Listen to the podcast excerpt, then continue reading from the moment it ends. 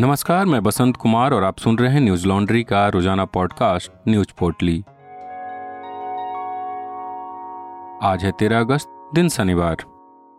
उन्नाव बलात्कार पीड़िता ने सुप्रीम कोर्ट में याचिका दाखिल कर अपने खिलाफ चल रहे एक मामले को दिल्ली ट्रांसफ़र करने की मांग की है। पीड़िता के खिलाफ बलात्कार के एक आरोपी, शुभम सिंह के पिता ने एक जवाबी मुकदमा दर्ज कराया था, जिसके बाद कोर्ट की ओर से पीड़िता के लिए गैर जमानती वारंट जारी किया गया है। दिल्ली महिला आयोग की अध्यक्ष स्वाति मालीवाल ने ट्वीट कर यह जानकारी दी कि आयोग की मदद से पीड़िता से जुड़े सभी मामलों को दिल्ली ट्रांसफ़र करवाने की याचिका सुप्रीम कोर्ट में दाखिल की गई है। उन्होंने ट्वीट कर कहा कि आशा है पीड़िता को जल्द से जल्द न्याय मिलेगा। एक अन्य ट्वीट में स्वाति मालीवाल ने बताया, उन्नाव रेप पीड़िता के साथ कुलदीप सेंगर और उसके साथियों ने बलात्कार किया था। बलात्कार के एक आरोपी ने अब पीड़िता के खिलाफ यूपी के कोर्ट से अरेस्ट वारंट निकलवा दिया है। हम पीड़िता की कानूनी लड़ाई में मदद कर रहे हैं केस दिल्ली ट्रांसफ़र करवाने के लिए कोर्ट जा रहे हैं।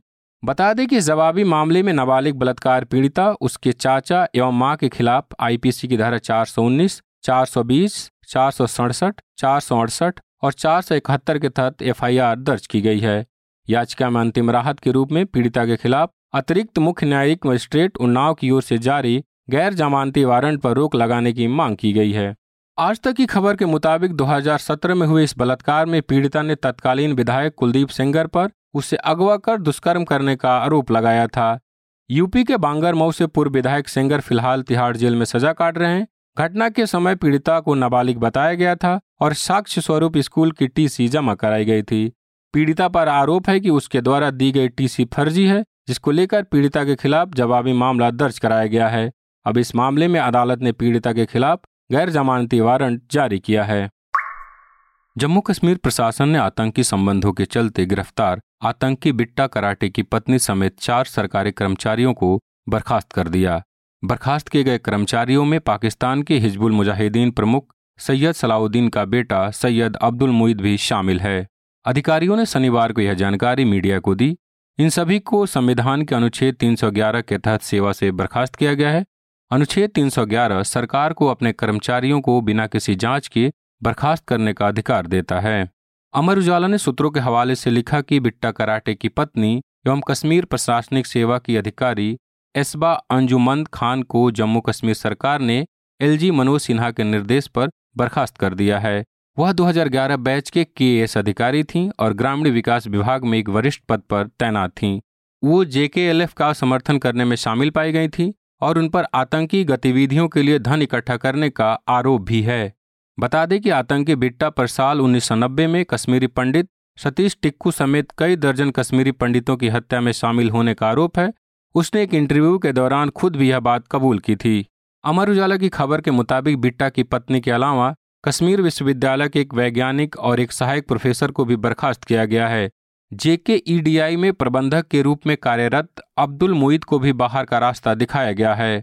अब्दुल मुईद प्रतिबंधित संगठन हिजबुल मुजाहिदीन प्रमुख सैयद सलाउद्दीन का बेटा है। आरोप है कि वह आतंकी गतिविधियों में शामिल रहा है। दिल्ली में यमुना नदी शुक्रवार शाम से खतरे के निशान से ऊपर बह रही है। यमुना नदी के खतरे का निशान दो सौ पाँच दशमलव तीन तीन मीटर है। वहीं शनिवार को दिल्ली में यमुना का जलस्तर दो सौ पाँच दशमलव नौ नौ मीटर हो गया। एहतियात के तौर पर यमुना के निचले इलाके में रहने वाले लोगों को सुरक्षित स्थान पर भेजा गया है। मीडिया रिपोर्ट्स के मुताबिक उत्तराखंड में हो रही लगातार बारिश से यमुना का जलस्तर बढ़ गया है। नदी में पानी बढ़ने के बाद हरियाणा में यमुना नदी पर बने हथनी कुंड बैराज से एक लाख बयासी हज़ार क्यूसेक पानी छोड़ा गया, जिसके बाद से दिल्ली में यमुना नदी का जलस्तर बढ़ गया। एनडीटीवी की खबर के मुताबिक दिल्ली बाढ़ नियंत्रण कक्ष ने कहा है कि शुक्रवार शाम चार बजे यमुना नदी का जलस्तर दो मीटर तक पहुँचा। उन्होंने इसको लेकर गुरुवार रात चेतावनी जारी की थी। बाढ़ नियंत्रण कक्ष के मुताबिक पुराने रेलवे पुल पर शुक्रवार सुबह आठ बजे जलस्तर दो सौ तीन दशमलव आठ छह मीटर था, जो दोपहर तीन बजे तक बढ़कर दो सौ पाँच दशमलव दो नौ मीटर हो गया। पूर्वी दिल्ली के जिलाधिकारी अनिल बांका ने कहा, दिल्ली में यमुना के डूब क्षेत्र और निचले इलाके में रहने वाले लगभग सैंतीस हज़ार लोगों के बाढ़ की चपेट में आने की आशंका रहती है। हमने सभी संबंधित विभागों के साथ एक बाढ़ नियंत्रण योजना साझा की है। अभिनेता शाहरुख खान के बेटे आर्यन खान को ड्रग्स मामले में जेल भेजने के बाद विवादों में आई एनसीबी के पूर्व जोनल निदेशक समीर बानखेड़े को जाति के मामले में राहत मिली है। दरअसल आर्यन के मामले के समय एनसीपी के नेता नवाब मलिक ने आरोप लगाया था कि समीर पैदाइशी मुसलमान हैं, नौकरी पाने के लिए उन्होंने गलत सर्टिफिकेट बनवाया है। मलिक उस समय तत्कालीन महाराष्ट्र सरकार में मंत्री थे। मलिक के आरोप के बाद इस मामले में जाँच बैठाई गई। जाति जाँच समिति ने अपनी रिपोर्ट में समीर को क्लीन चिट दे दी है। दैनिक भास्कर की खबर के मुताबिक समिति ने लिखा है, बानखेड़े जन्म से मुसलमान नहीं थे। रिपोर्ट में यह भी कहा गया कि यह सिद्ध नहीं होता कि बानखेड़े और उनके पिता ने इस्लाम धर्म अपना लिया था। यह ज़रूर साबित हुआ कि वे महार, यानी अनुसूचित जाति से आते हैं एबीपी न्यूज़ की खबर के मुताबिक नवाब मलिक, मनोज संसारे, अशोक कांबले और संजय कांबले ने समीर वानखेड़े की जाति प्रमाण पत्र को लेकर शिकायत की थी। उसमें कोई तथ्य नहीं मिला और इस वजह से शिकायत को रद्द कर दिया गया। शुक्रवार को भारतीय मूल के ब्रिटिश लेखक सलमान रस्ती पर अमेरिका में चाकू से हमला हुआ था। जब उन पर यह हमला हुआ, तब वे न्यूयॉर्क के सूटाक्वा संस्थान के कार्यक्रम में बोलने के लिए स्टेज पर मौजूद थे। हमलावर ने उनके गले और पेट में कई बार चाकू से वार किया।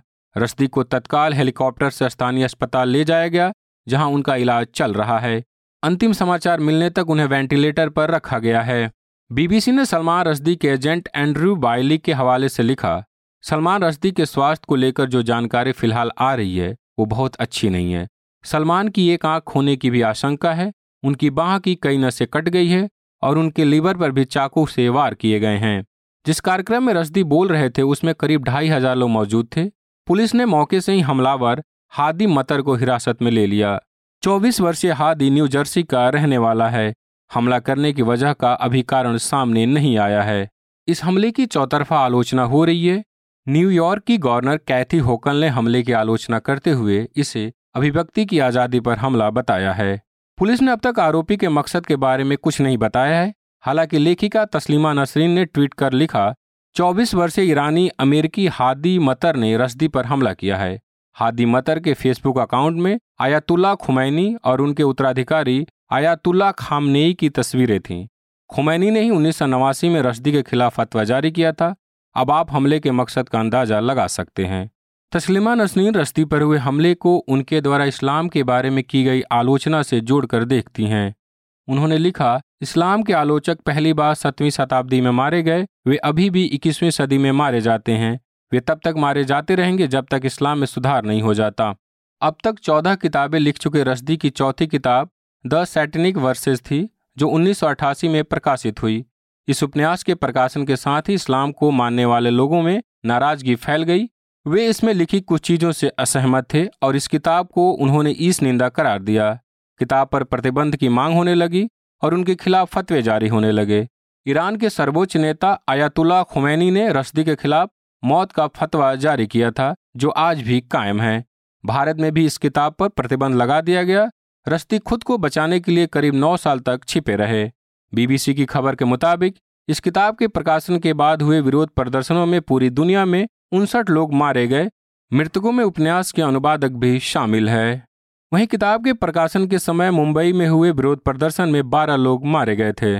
मुंबई में जन्मे सलमान रश्दी पाँच बार बुकर पुरस्कार के लिए नामित हुए और उन्होंने एक बार इसे जीता भी।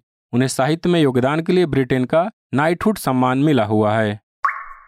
आप सब जानते हैं कि न्यूज़ लॉन्ड्री एक सेना प्रोजेक्ट कर रहा था, जिसका नाम है the Yogi who it all. इस सेना प्रोजेक्ट की पहली खबर आज हमारी वेबसाइट पर पब्लिश हो रही है।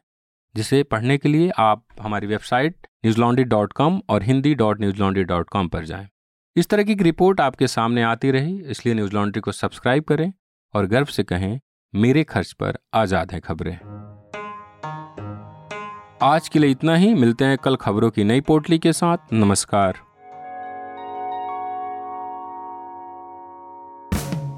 न्यूज़ लॉन्ड्री के सभी पॉडकास्ट ट्विटर आई और दूसरे पॉडकास्ट प्लेटफॉर्म पे उपलब्ध हैं। खबरों को विज्ञापन के दबाव से आज़ाद रखें। न्यूज़ लॉन्ड्री को सब्सक्राइब करें।